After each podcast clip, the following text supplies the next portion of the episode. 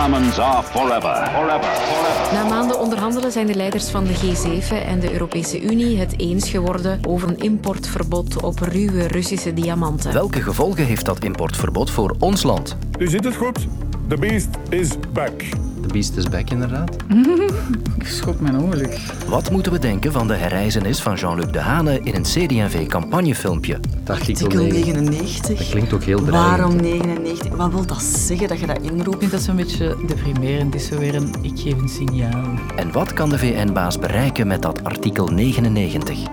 Ik ben Lode Roels en ik ben blij dat je naar het kwartier luistert. Welkom.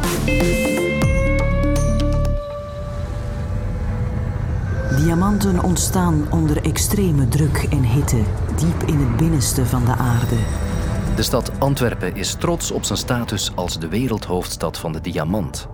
Terwijl het gros van alle diamanten tegenwoordig verwerkt en geslepen wordt in India, blijft Antwerpen de plek waar diamanten verhandeld worden. De ruwe diamanten beginnen aan een reis rond de wereld. En ruim 80% ervan eindigt op dezelfde plek. Maar vanaf januari zal die markt ingrijpend veranderen. Ruwe Russische diamanten zullen vanaf dan niet meer binnen mogen in Europa en andere landen van de G7, de belangrijkste economieën ter wereld. Het doel is om te verhinderen dat Rusland de oorlog tegen Oekraïne kan blijven financieren met diamanten. Ons land heeft zich lang verzet tegen een importverbod, omdat het de Antwerpse diamantsector wilde beschermen. Er zijn eigenlijk twee grote handelscentra voor diamant. Dat is Antwerpen en Dubai. Dit is Koen van den Bemt, decaan bedrijfswetenschappen en economie aan de Universiteit Antwerpen en ook bestuurder bij de Hoge Raad voor Diamant. Wat er ging gebeuren wanneer dat wij sancties hadden opgelegd, dan zou Rusland gewoon zeggen, ja fine, it doesn't matter, wij gaan gewoon naar Dubai en wij verkopen ons stenen in Dubai. En in Dubai is er geen controle, of veel minder controle dan in Antwerpen. En het gevolg zou dan zijn dat die stenen, Russische stenen van Dubai gewoon naar India zouden gaan, of zelf rechtstreeks naar India en dan bewerkt zouden worden. Het verzet tegen de sancties was veel meer, ja maar als je niet zorgt dat er traceerbaarheid is, dan gaan we eigenlijk gewoon Europa buiten spel zetten. Dat traceersysteem komt er nu wel, gekoppeld dus aan dat importverbod. Wereldwijd maken Russische diamanten 30% uit van wat er jaarlijks gemijnd wordt. Daarvan kwam meer dan de helft naar Antwerpen.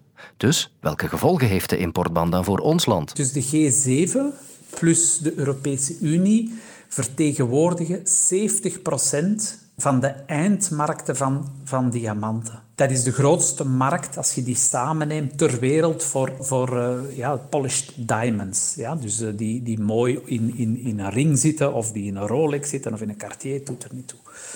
Wat er nu beslist is, is eigenlijk wanneer ruwe diamanten eender ter wereld willen verkocht worden als polished diamonds, bewerkte diamanten, moeten ze via een, een groot centrum binnen de G7 of Europa gaan.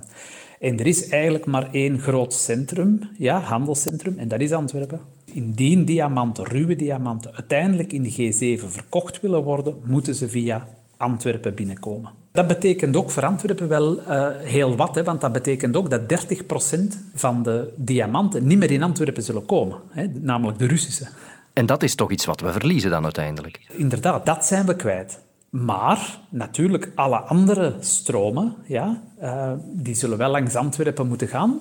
Hè, zeker wanneer hè, mijnbedrijven en diamantairs hun goederen daarna willen verkopen om verkocht te worden op die grote eindmarkt, ja, namelijk de G7 en de Europese Unie. Ja. Dus Angolese diamanten komen eerst naar Antwerpen, wat al een heel grote ja, transparantievooruitgang is. Hè. Dus het verlies van de Russische diamanten wordt eigenlijk goedgemaakt door de winst die Antwerpen krijgt, omdat het een mondiale toegangspoort voor diamant zal worden, zoiets. Absoluut, ben ik, ja, ben ik wel van overtuigd. Ja. Ja. Essentieel in dat hele systeem is dat, dat nieuwe traceringssysteem, hè, waarbij je dus de herkomst ja. van diamanten kan blijven volgen en dat in principe nog waterdicht zou moeten zijn. Kan u eens uitleggen hoe dat zal werken? Ja, dus uh, Antwerpen is daar ook heel goed op voorzien, hè, omdat uh, het, uh, het Antwerpse model hè, werkt gewoon. Daar is ook de capaciteit. Wat er gaat gebeuren, en dat is natuurlijk wel nieuwe ontwikkelingen, is dat alle goederen die binnenkomen Er is altijd een visuele inspectie die gebeurt. Ja? Maar er gaat ook een digitale uh, ledger gecreëerd worden. Een soort van grootboek, een bestand, ja? waar dat de kenmerken van de goederen die binnenkomen in opgeladen worden. Die gaat zorgen voor de traceerbaarheid, omdat dat dan, natuurlijk doordat het digitaal is, kan dat de steen blijven volgen wat er ook met die steen gebeurt. Dus men gaat eigenlijk een heel gedetailleerde foto nemen, ja? ook een letterlijke foto, maar ook eigenlijk met documenten van, uh, van de diamanten, zodanig dat dat opgeslagen kan worden, hè? dus een digitaal grootboek, dat eigenlijk die diamant op zijn volgende reis gaat kunnen gaat volgen. Dat maakt van Antwerpen een briljante stad.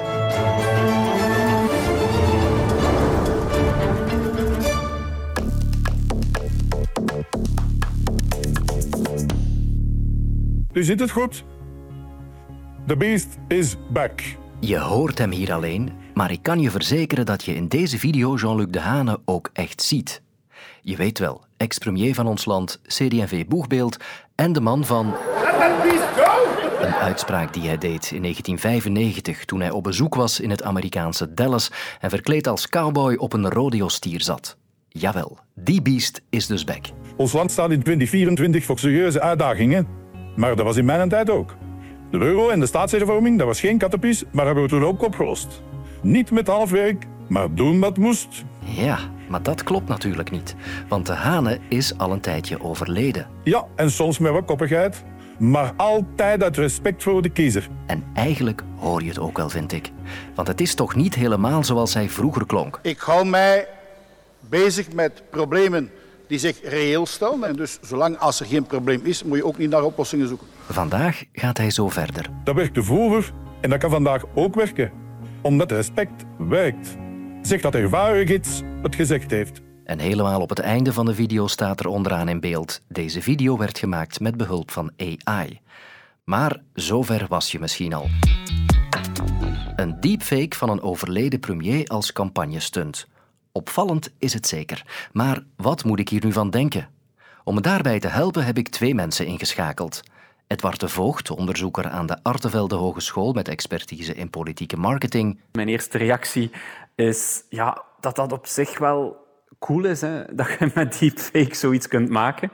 Maar dan natuurlijk ja, vanuit mijn beroep begin ik dan ook allemaal, allemaal andere dingen te denken. En Tim Verheijden, expert digitale media op onze redactie. Ik heb het filmpje gisteravond al, uh, al zien passeren en ik dacht, ja, we zijn vertrokken. We hadden verwacht dat uh, de verkiezingen volgend jaar in de Verenigde Staten, de presidentsverkiezingen, de AI-elections zouden worden, maar je voelt dat men hier nu ook bezig is met allerlei soorten experimenten rond, uh, rond AI en verkiezingen. There is no such thing as bad publicity. Ja, je creëert wel wat. Hè. Er is heel veel hetze rond. Um, mensen vinden het leuk, mensen vinden het niet leuk, mensen geven kritiek, mensen delen het, omdat het echt wel uh, indrukwekkend is op een bepaalde manier. Uh, en dat zorgt er natuurlijk voor dat voor een politieke partij dat je ja, meer zichtbaarheid in de media krijgt. En meer zichtbaarheid in de media geeft je ook een, een hogere kans uh, in het stemhokje bij de verkiezingen. Dus in eerste instantie is dat wel geslaagd. Hè. Ik zie aan zich geen probleem van toestemming. In die zin dat de familie duidelijk blijkbaar toestemming heeft gegeven dat men dit filmpje mocht maken met Jean-Luc Dehane. Mijn vader was zelf ook altijd voorstander van de nieuwste technologie. En ik twijfel er niet aan, moest het hem kunnen vragen dat hij hier ook zeker zo achter gestaan hebben. Ik hoop alleen dat er over nagedacht is, wat is de volgende stap? Want als iemand dit filmpje gaat downloaden en gaat Jean-Luc Dehane dingen laten zeggen die niet afgetoetst zijn met de familie, hoe gaan we dat dan juridisch oplossen? Wie is bovendien eigenaar van de beelden van deze digitale dubbelganger van Jean-Luc Dehane? Dit is een pure branding-uitgave. Dus ze gaan aan branding doen. Ze willen het merk CD&V terug meer in de kijker zetten door te gaan linken met een populaire, succesvolle politicus uit het verleden. Maar dat is wel geld dat je niet gebruikt hebt om de mensen die nu verkiesbaar zijn te steunen. Dus dat is wel een eerste iets wat ik mij afvraag. En het tweede is, ja, waarom dan juist de Hane? De Hane was uh, ja, actief en bekend voornamelijk van, van in de jaren 90. Dus je zit eigenlijk al aan het inspelen op een bevolkingsgroep van 40 plus. Waarbij dat je toch al een hele grote jongere groep uitsluit eigenlijk, die daar heel weinig bij kan, zich bij kan voorstellen. Is het probleem met CD&V net niet dat ze meer zouden moeten vernieuwen en verjongen. Dus ze zit daar wel met een soort van spanning. Gelukkig zien we toch nog altijd in deze video dat het gemaakt is met AI. Het staat er ook op, dit is gemaakt met AI. Vanuit ethisch standpunt is dat natuurlijk heel goed. Maar je hebt heel veel actoren die aan de slag gaan met deepfake, die niet zo vriendelijk gaan zijn om te zeggen, dit is gemaakt met AI. Die technologie gaat al maar verfijnder worden. We staan daar voor gigantische maatschappelijke uitdagingen, want we worden nu al langs alle kanten gefisht via sms, via e-mail. Die technieken gaan verfijnder worden. Dus waarom de deepfake-technologie niet gaan gebruiken om de problematiek rond deepfake op de agenda en op de kaart te zetten? Antonio Guterres, dat is de secretaris-generaal van de Verenigde Naties, heeft artikel 99 van het VN-handvest ingeroepen. Zijn woordvoerder zei daar dit over. This is the first time that Antonio Guterres has done this since he became Secretary General in 2017. In the letter, the Secretary General urges the members of the Security Council to press to avert a humanitarian catastrophe and he appeals for a humanitarian ceasefire to be declared. Het is de eerste keer dat Guterres zoiets doet sinds zijn aantreden. En met die stap wil de VN-baas de aandacht vestigen op de dramatische situatie in Gaza. Hij roept op om tot een humanitair staakt het vuren te komen. En ik doe nu wel alsof het allemaal basiskennis is, maar ik had tot voor vanochtend geen enkel idee dat er zoiets bestond als een artikel 99 van de VN. Voor dat soort dingen kan ik terecht bij Jan Wouters, professor internationaal recht verbonden aan de KU Leuven. Hij was zo vriendelijk om het even uit de doeken te doen. Artikel 99 van het Handvest van de Verenigde Naties geeft de mogelijkheid aan de secretaris-generaal van de VN om een zaak bij de Veiligheidsraad aan te kaarten die in zijn opinie een gevaar vormt voor de internationale vrede en veiligheid. Het is dus een soort van initiatiefrecht voor de secretaris-generaal om een aangelegenheid uh, onder de aandacht van de Veiligheidsraad uh, te brengen. The Secretary General urges the members of the Security Council to press to avert a humanitarian catastrophe. De secretaris-generaal kan niet meer doen dan via dus de brief die hij gestuurd heeft aan de voorzitter eh, van de Veiligheidsraad, dat is deze maand Ecuador, dan de aandacht vestigen op het grote probleem dat er is in de Gazastrook.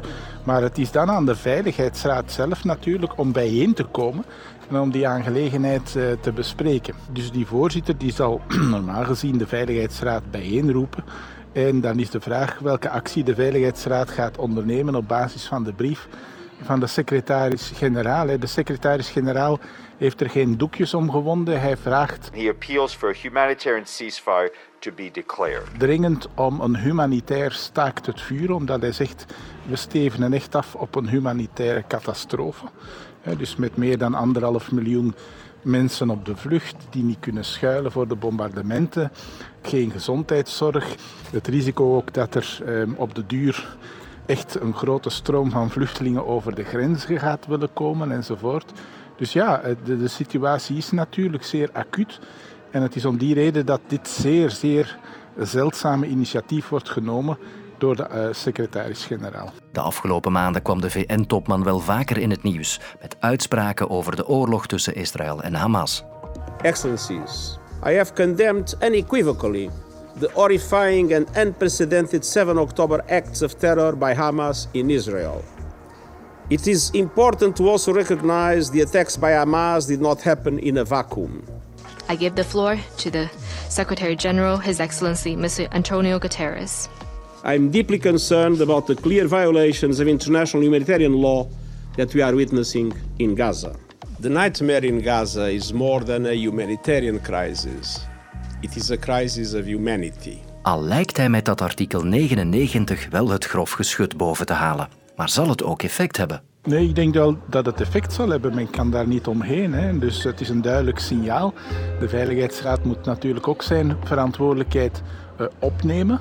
En dus uh, men zal bijeenkomen. Of het tot een effectieve uh, beslissing zal leiden, is dan natuurlijk nog altijd de vraag. Maar we moeten heel goed weten dat het systeem nu eenmaal functioneert zoals het in 1945 is uh, geconcipieerd. En dat betekent dat er vijf permanente leden in die Veiligheidsraad zitten, die elk een vetorecht hebben. En dat uh, momenteel de internationale toestand erg gespannen is en dat er veel verdeeldheid is. Dus mi misschien dat met, uh, laten we zeggen, met veel diplomatiek talent dat men een nieuwe resolutie kan aannemen die een veto van de permanente leden weet te vermijden. Ons handvest hier is duidelijk. Eén aflevering van het kwartier duurt zo'n 15 minuten en die tijd is intussen Morgen zetten we drie nieuwe verhalen in de vitrine. Zing jij vlotjes mee met de Rolling Stones of Taylor Swift? Maar hapert je kennis wanneer het over Mozart of Bach gaat? Beluister dan Eerste Hulp bij Klassiek. Voor iedereen die geen snars kent van klassieke muziek. Nu in de app van VRT Max.